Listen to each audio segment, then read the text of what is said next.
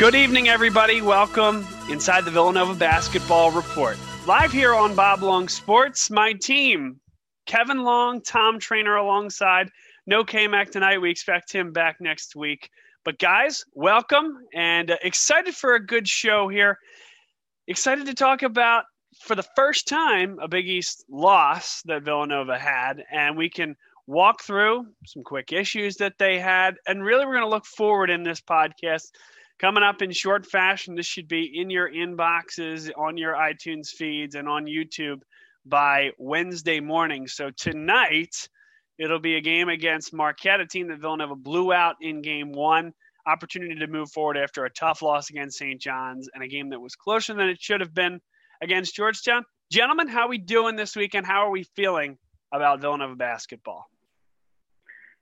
Hey, Bob, great to be on another week of Villanova Basketball Report here. Uh, overall, you know, not thrilled with the past week. Obviously, the first Big East loss to St. John's was disappointing. Uh, but I think that was a really good St. John's team that we saw out there. I mean, Posh Alexander showed that he's going to be a force in this conference for years to come. And I think we saw some uncharacteristic basketball out of Villanova. I think we started out pretty well um, in the, the early portions of that game. Um, and then we started just forcing up some bad shots. I saw saw a lot of bad looks from Collin Gillespie and Justin Moore, and then obviously the uncharacteristic turnovers from Collin Gillespie really hurt us down the stretch in that game. Overall, uh, I'm not super concerned about how this team moves forward. I think I think it's more of a bump in the road. Uh, I was a little bit concerned to see some of the same mistakes happening again against Georgetown, but again, I, I think this team figures it out. I think we generally find one one blip, one bad week, even in some of our championship seasons, and uh, I think that's the case here. Now, you know, not saying that we're necessarily there or, or this team is of that caliber, but I don't think that this is something that Villanova basketball cannot recover from.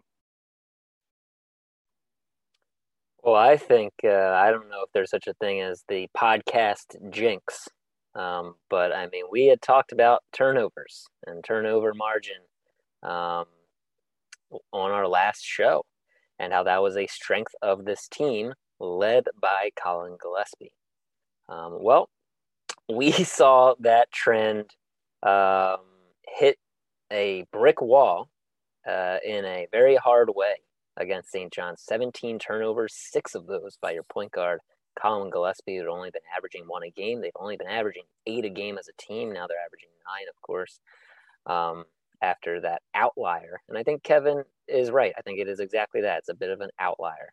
Um, as Kevin said, even in our championship seasons, I'm sure we'll talk about the 2018 team who also lost to St. John's. Even in your championship seasons, there's always a head scratcher of a game in there, right? You, you come into the season, you're you're thinking, uh, okay, Xavier is going to give us a tough go this year. Seton Hall always does. Uh, it's Creighton this year. They're the team um, who's rivaling Villanova this year, but there is always a head scratcher in there, and this was it. Um, I don't think it's a lot of cause for concern, but there are things that need cleaned up, and we can talk about that. That's what we'll talk about in today's opening tip. Here we go.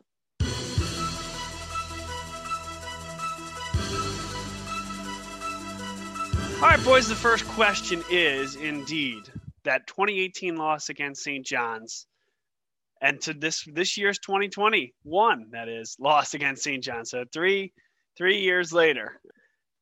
What loss was worse and why? Well, I, I think to me the big factor was the 2018 loss was at home in the Wells Fargo Center in front of a bunch of fans you know, you know, in a normal environment. And this one was up at St. John's in a in a very different environment, a very different year. We haven't even played in that arena since you know, I don't even know when exactly the date is. Probably since earlier than 2000. Um, I, I was more concerned. Actually, I guess I would put it two ways. I think that it was a bigger loss to St. John's in 2018 when we were ranked number one at home, and uh, I'm a little bit more concerned about this loss, just seeing how it went down. And some of the guys on this team are not necessarily as experienced as the guys were in 2018. So I would say worst loss was 2018, but more concerning loss was was this year, 2021.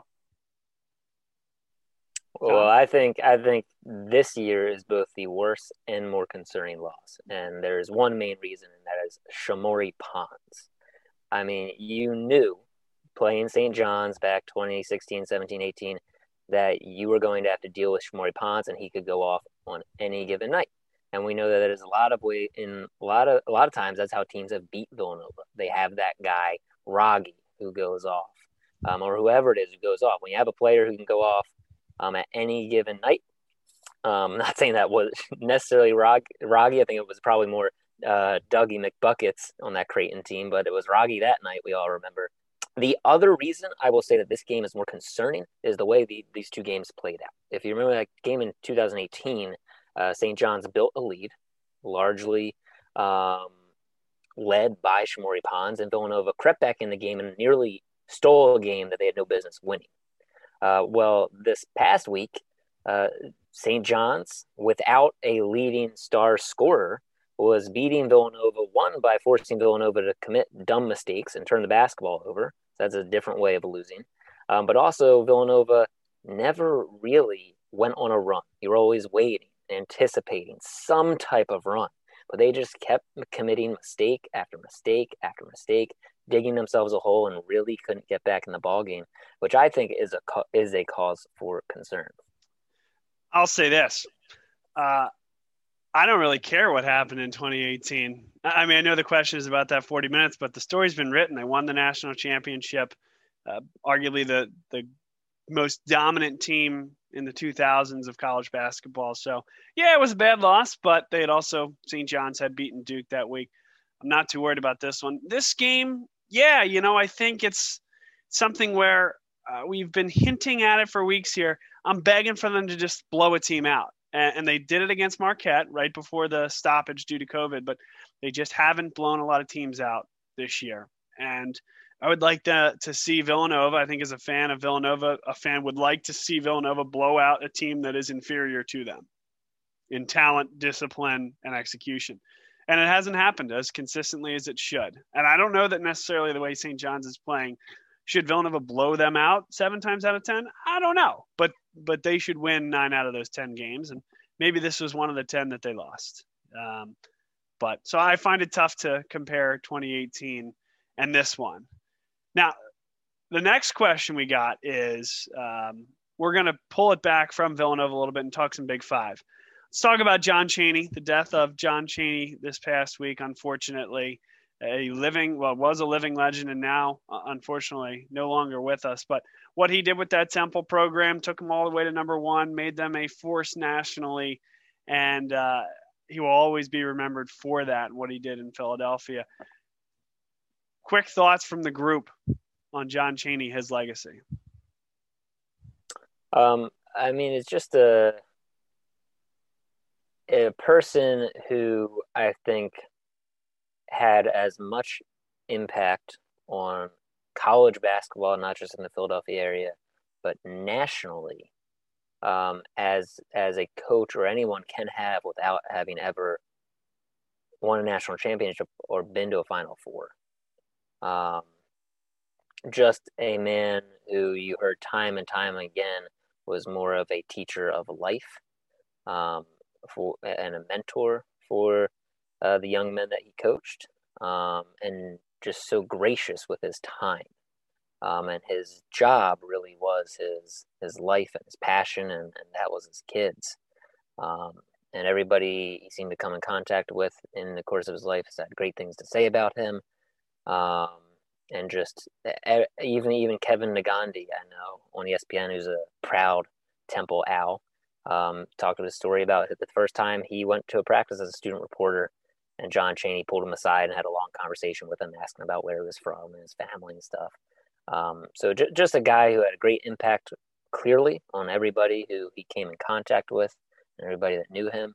Um, and I think just from all of the outpouring of condolences and love and support and kind words you heard across the college basketball landscape, just really showed how much of an impact um, he had. Yeah, clearly a guy who had earned the respect of of not only just the city of Philadelphia, but the entire NCAA college basketball landscape. Uh, truly was a, a, legend at Temple for for so many years, um, and and for a guy to have earned the the respect of of really every Big Five team in in Philadelphia and and, and across college basketball really speaks to his character more so as a person than than even as a head coach. Although he had a, a great career as a head coach, but uh, truly a, a, devastating loss for the college basketball world. He, will be missed uh, for for a long, long time. Yep, I would agree with all that. I would just reiterate what I said at the jump of what he did to that Temple program, how it is thought of nationally, and that he was a huge part of that. And uh, and certainly he will be missed. Uh, one of those legends in the Big Five. It's known for its great coaches. John Chaney right there at the top of the list. So from the Big Five back to the Big East. Question was this conference this year. Teams are beating each other up. Villanova was the number three team in the country. They dropped a little bit last week, which is interesting in its own right, honestly, because I think six of the top 10 teams lost this week. Nonetheless, what is the state of the Big East Conference? Uh, is this a, an overrated Big East Conference from where we sat in mid November, or is there something else at play? I think overall this this this is an ideal year for Big East basketball, and, and the reason why I say that is because you have some of these conferences such as you know the ACC and and the SEC, you know the Kentuckys of the world who have long uh, benefited from the one and done players. They get you know five of the top 100 players in in every ranking class uh, to come to their school. Uh, they're able to coach them up throughout the course of the year, and by March, they're playing it well as a team together, and they're ready to make a run. And and that just has not been the mo of the Big East for a very long time. The the Big East, excluding maybe Villanova in in 2018, has had a lot of players who have stayed for you know all four years or at least three years of their career, and uh, these teams are very good because they know how to play well together and they know each other well. So I think uh, so far this year, the Big East is outperforming my expectations. I think, you know, I don't think this is the case where the Big East is is not a good conference, and that's why everyone's kind of falling back towards the middle. I think this really could be a big year for this conference to to show out in the NCAA tournament as long as we can get uh, enough of our teams into the into March Madness here. Yeah, I, I don't know. I mean, Ke- Kevin, you mentioned that this might be a great year for the Big East, um, maybe to capitalize on something. Um, but I, I, don't know that they are capitalizing on something. I mean, Bob alluded to the idea of cannibalizing each other. Um, I mean, you look down the conference standings, and I, I mean, after Villanova, Creighton's ten and four. Xavier has been on hiatus um, for a while now, and the best record you'll see is around 500. Um, but I think that's part of what we expected this season. So I guess Kevin, you said they've exceeded expectations this year. I would say they've met my expectations this year, which weren't very high. Um, and I say that because yes, we had Creighton and Marcus Zegarowski. Uh, we knew that that would be a force to be reckoned with this year. They, the team to challenge Villanova, so to speak. Um, sure, there's Mamu at Seton Hall, and people were curious about UConn returning. But this year we didn't have the Xavier juggernaut, Seton Hall, not as good as they've been, and I would say maybe even underperforming um, as well. Um, Providence still a tough team, but not performing at a high level. We've seen uh, Marquette seems to have relapsed a little bit this year, um, and then obviously Georgetown hasn't figured out, and Butler this year, um, you know, flipping a new page and and um, a lot of new faces on their roster. So I think this year, in some ways, you're right, Kevin. This might have been a year, odd year in college basketball COVID generally. Uh, maybe the Big East, which seems to be a consistent league, um, capitalizes. But I, I didn't expect much from this year. Didn't know what to expect um, this year. And now I think the question is, well, we're used to seeing what five or six teams make the NCAA tournament from the Big East. Um, and looking at the list, now it's hard to say because you have teams like Xavier, like UConn, like in every conference, you know, that are going to be way behind in number of games played, probably when it's all said and done. How does the committee um, reconcile those numbers in their decision making? Um, but I mean, looking at this, is this only a three team tournament year? Um, and do we consider that a down year? I don't. I know. think the I think the answer is no. I think right now six teams ha- have a realistic shot to get in. Um, I think Villanova, Creighton are in. I think Xavier is in as of right now. You know, they got to play a couple more games, but they were seven and zero oh out of conference, and they're third technically from a percentage standpoint at four and two in the Big East. That I know their schedule wasn't great in the non-conference, but that's good enough to get in for me. Seton Hall at 11 and 8, I think they're going to be one of those either first four in or one of the last teams to not get a bye. Um, who knows what's going to happen with a team like Penn State, but I think that huge comeback by Seton Hall against Penn State is going to be enormous with both teams kind of hanging on the edge of the bubble. Uh, UConn, I think they're in. You know, they they were just three and zero oh out of conference. They're five and four. You know, I think they're going to find a way here. Uh, injuries are going to be, you know, part of the story, right? How do they finish up? And then St. John's. So they're 13 and 7, 7 and 6 in the Big East. They've won five straight, and they were 6 and 1 out of conference. I think they're in. And now uh, they have a huge resume yep, booster. No doubt. You know, Marquette, 9 and 10 overall, Providence, 9 and 10 overall, Butler, 6 and 10, right? That's where it falls off. But I think very realistic to um, expect that all six of those teams have a chance in the last month of the season here to earn their way into the NCAA tournament. So I think the answer to this question, or an answer to this question, is um, yeah, it's a weird year, but really it comes down to non conference play. Non conference play did not allow for the same matchups, the same, same type of scheduling that uh, teams would normally and otherwise do. And so trying to mince and parse resumes is going to be really difficult. The other thing to think about is that, you know, Kentucky's not going to make the NCAA tournament. Um, UCLA is playing better, but, you know, some of these big time programs, obviously Kansas is going to make the tournament, but they're struggling. Duke is struggling. Duke may not make the tournament. So, yeah, the, the Big East doesn't look so good, but because every one of these games was in most cases right most of these games were in conference it's so much tougher to delineate and we don't have that cross section of reality to really identify resumes conference to conference so that leads to our next question which is what happened to the blue bloods is this a 2020 2021 thing or is this a sign of the times going forward duke North Carolina, UCLA, Kansas, uh, Indiana, although they've been down over time, Kentucky. Uh, what's going on with the Blue Bloods? Well, I, I think you guys know what I'm going to say here based on my last answer, but I, I think this is a blip on the radar this year. Again, these kids had no preseason to practice together with each other. Most of them just got together for the first time in October and started playing games within a week and and we've seen over the years Kentucky teams that have taken all year to come together going into the NCAA tournament as an eight seed but knowing that they have all the talent in the world and, and they finally put it together in March and and they're one of the best teams in the nation at that point. and you put that schedule back by three or four months by, by not allowing these kids to practice together in the summer. I think that's truly what's happening with these blue bloods here right now.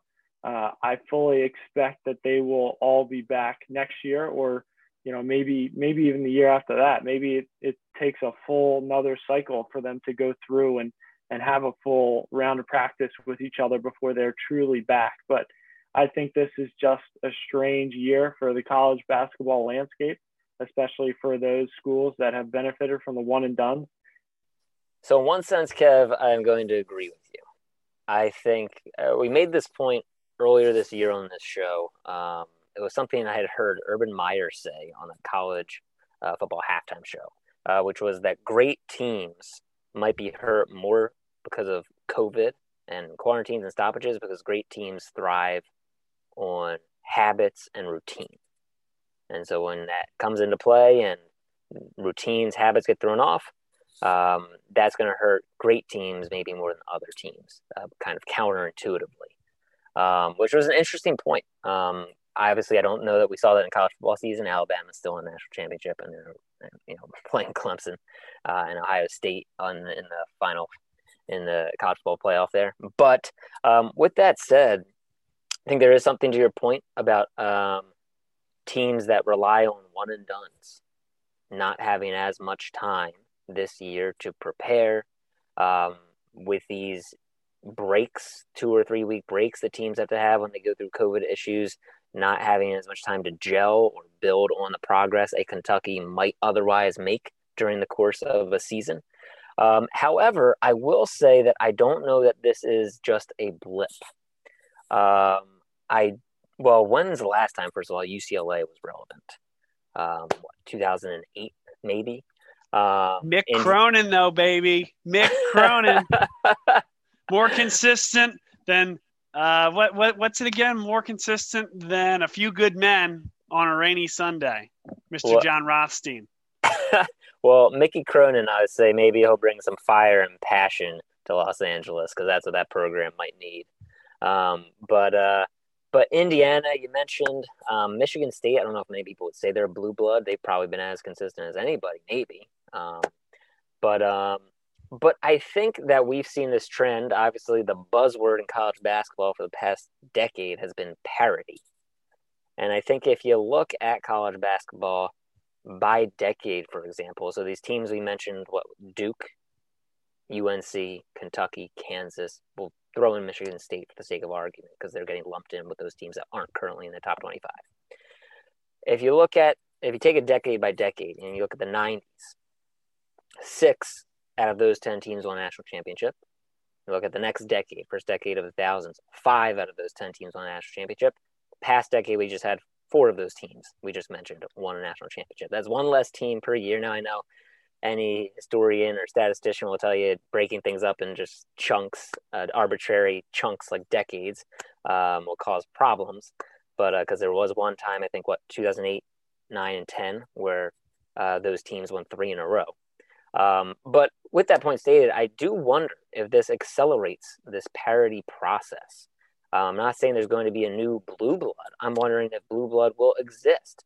I'm wondering if something like COVID accelerates this process in that top recruits that might think of doing a one and done year decide, you know what? I'm going to go play my basketball overseas. I'm going to go make money for a year elsewhere. That's a better option than going to college. Um, who knows how much longer COVID still might be an issue next year? Unfortunately, we don't know. Um, so I just wonder if that's if this accelerates some of those processes. I don't know if we'll see new blue bloods emerge. Like people have mentioned, when does Villanova become blue blood, for example? I don't know if we see that happen. I think maybe this accelerates the parity process that might already be happening.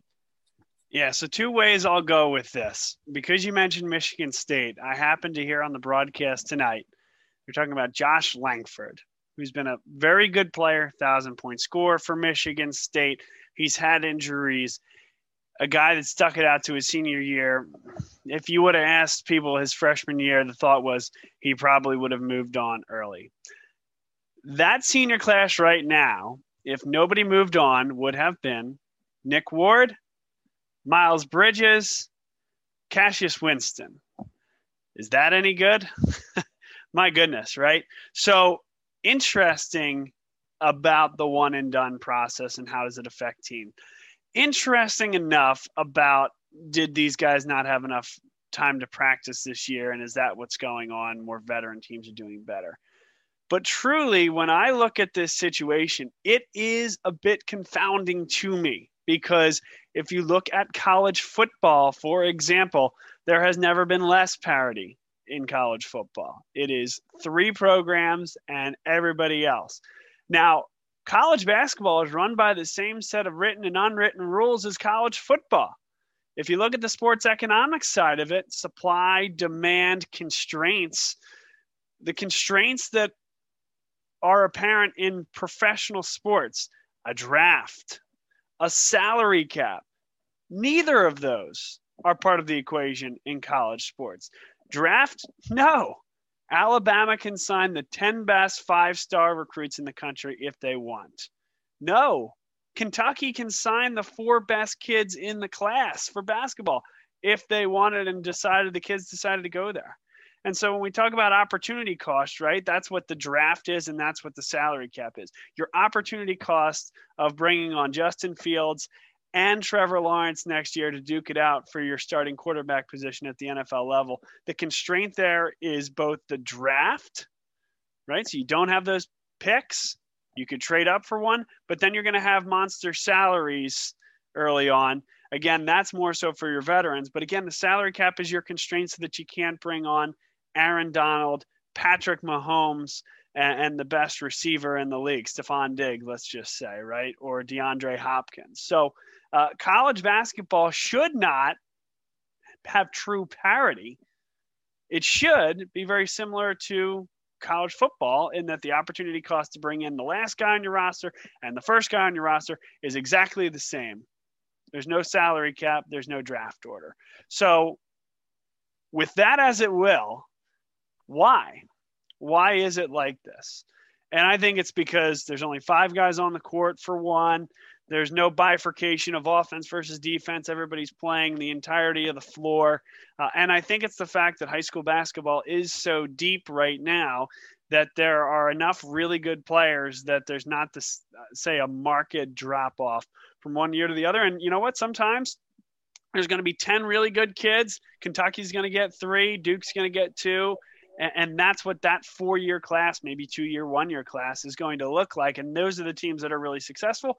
Then there are other times where Kentucky thinks they have this monster recruit, recruiting class led by a guy like Quade Green from Neumann Goretti. And all of a sudden, you know what? We love Quade, great kid, but he wasn't a one and done guy. He transferred out playing for Washington right now. And so uh, sometimes you get the top recruits in high school and it's that particular class, that crop of guys is not ready to go win a national championship. So I do believe it's a blip. Next year, you might have it where there's a bigger drop off uh, amongst the top 30 or so guys, and Duke, North Carolina, Kansas, and Kentucky will get their outsized source of them. Uh, and maybe it'll be those four programs we're talking about next year. Well, the one thing I will say to counter your point there, Bob, is is the one constraint you're missing in basketball versus football is the years that you have to stay there. So if you're Alabama, you get the top recruits in the country that year. You know you have them for three years, and and that's the the clear difference between college basketball and college football. And we've seen Duke and Kentucky take the route of I'm going to get the best guys, knowing full well that I'm going to have to restock next year. And you know, you t- see a team like Villanova who maybe takes a little bit different approach. Now, we, you know, we've had Saddiq leave. We've we're going to see Jer- uh, Jeremiah leave this year, most likely. Maybe even a Justin Moore. So you know, it's it's sort of starting to change for Villanova as well. But as a as a college basketball program, you need to make that decision. Am I going to go after the best guy that I think is going to be one and done, or do I take this guy that maybe is a little bit raw, but I think I can get three, maybe four years out of him? So I think I think that's where the parity comes into play in college basketball versus college football. Well, and it's a good point. I actually think you were really close to something else too that um, I'll say I didn't consider as strongly, which is the reason that Alabama, the, the three years, the three years isn't important because those guys are necessarily contributing all three years. The three years is important because most of those guys aren't going to play their freshman year and they take a year to to build up to what college athletics requires compared to high school sports. And in basketball, uh, they don't have that luxury. Now, I could argue counter to that that it's not as necessary to compete at the college level of basketball. The jump physically isn't that pronounced relative to college football. I think it is certainly pronounced, but not as much. So that's the point that I think you were really close to. And I think that makes a lot of sense. And it's something that I could have and should have highlighted in my take. I think we're both.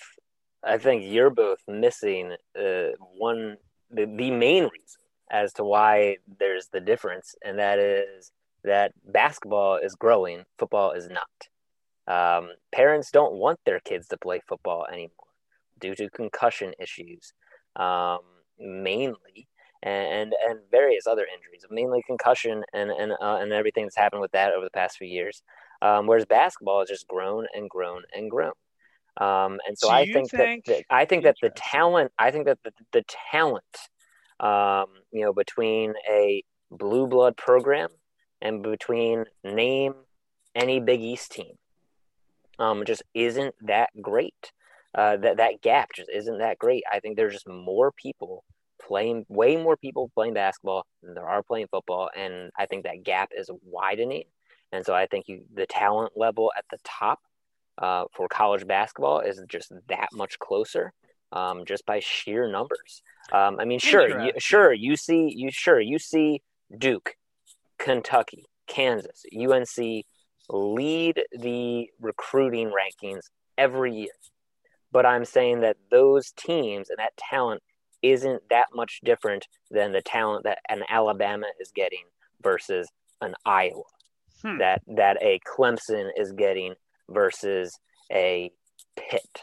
Uh, you know, the, the talent that a Duke gets versus a, the talent that a Seton Hall get or Xavier or Creighton gets, and then compound that with the rules that Kevin just mentioned, put those two things together, and I think you have a recipe for the parity um, versus interesting. So you think there's enough of a, a significance of numbers that that is the driving force. Less so like that basketball programs only bring in three, maybe four recruits a year, and football twenty five. You, you think it's kids just aren't playing football?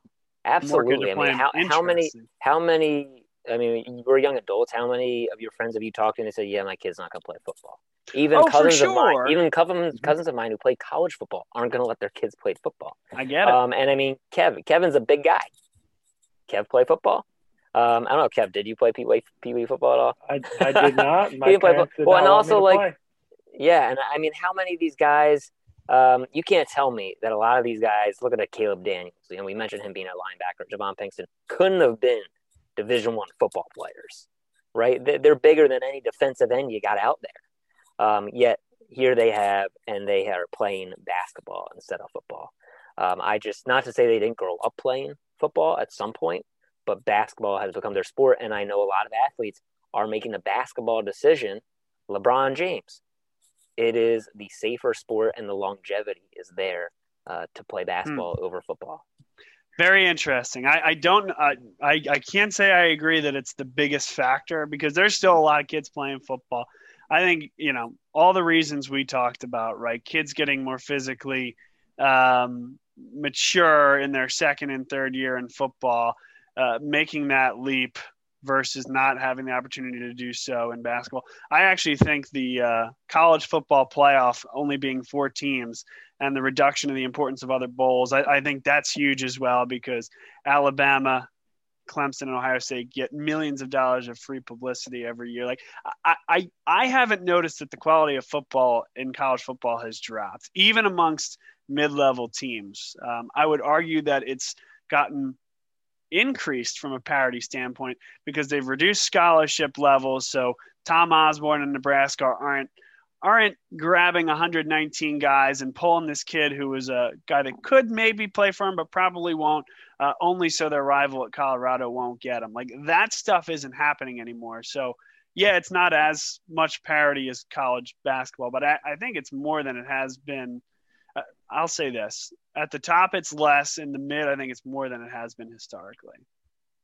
I also think it's much more difficult in football to to have a, a David versus Goliath situation. You think about basketball, you can have one guy on the floor out of five take over a game, just like we talked about the Villanova St. John's game back in 2018. You can have a Shamorie Ponds take over a game and win it.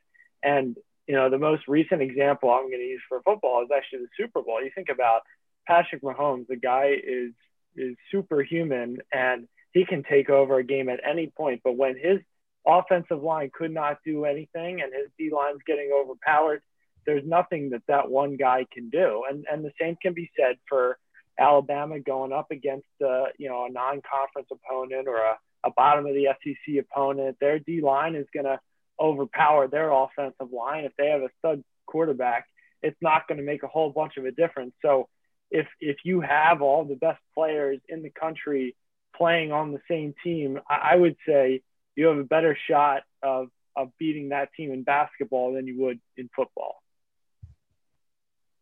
I think we've solved all the world's problems, guys. That's a good conversation. Very enjoyable. Good stuff. That's the opening tip here tonight. And uh, next up, we're going to send it to our buddy Kevin Long, who's going to take us through our cat in the wild.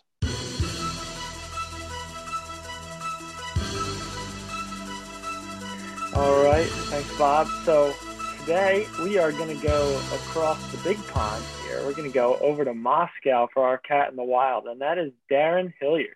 Have not heard from him in a little while, but uh, like I said, he's playing in uh, Moscow in the VTB United League. Uh, and he on Sunday scored 38 points on 11 of 17, including six of 11 from three.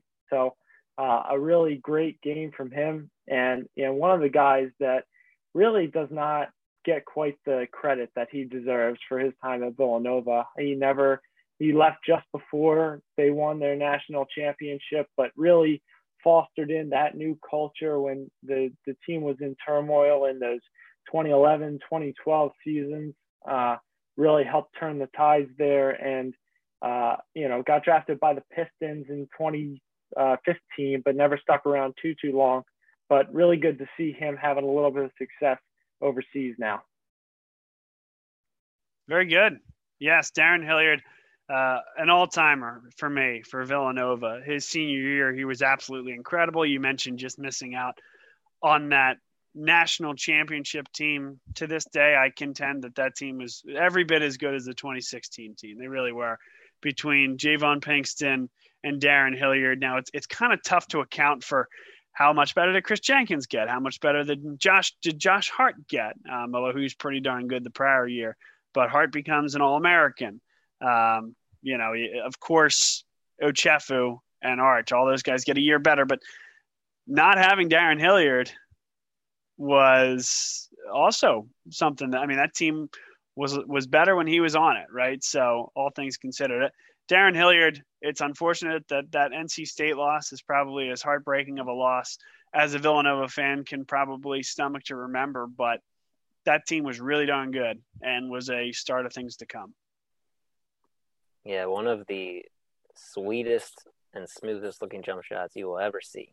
The, that lefty stroke of Darrun Hilliard's, and I think one of the most exciting finishes to a game I've seen uh, in my Villanova uh, history is uh, that three pointer in Hinkle at Butler. Yeah, um, nice play by him and Arch to sink that three just before the buzzer. Um, but uh, but yeah, good to see him doing well overseas. I remember um, he was my little sister's favorite player, and I bought her his uh, jersey when he became a rookie on the Detroit Pistons.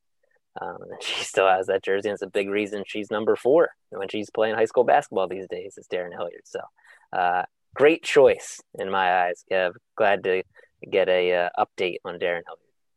Yeah, an under recruited kid, huh? Those blue bloods. Go ahead, take your five stars. We'll take Darrun Hilliard out of Bethlehem, Pennsylvania, and uh, he'll become a stud by his senior year. Good stuff there, Kevin. All right, so no K Mac tonight. I, I, I think we're going to put a pause on our trivia unless anybody has anything they'd like to throw at us right now. Couldn't think of one. Yeah. We'll get him next week. K Mac falling asleep at the wheel. But on to the shoot around.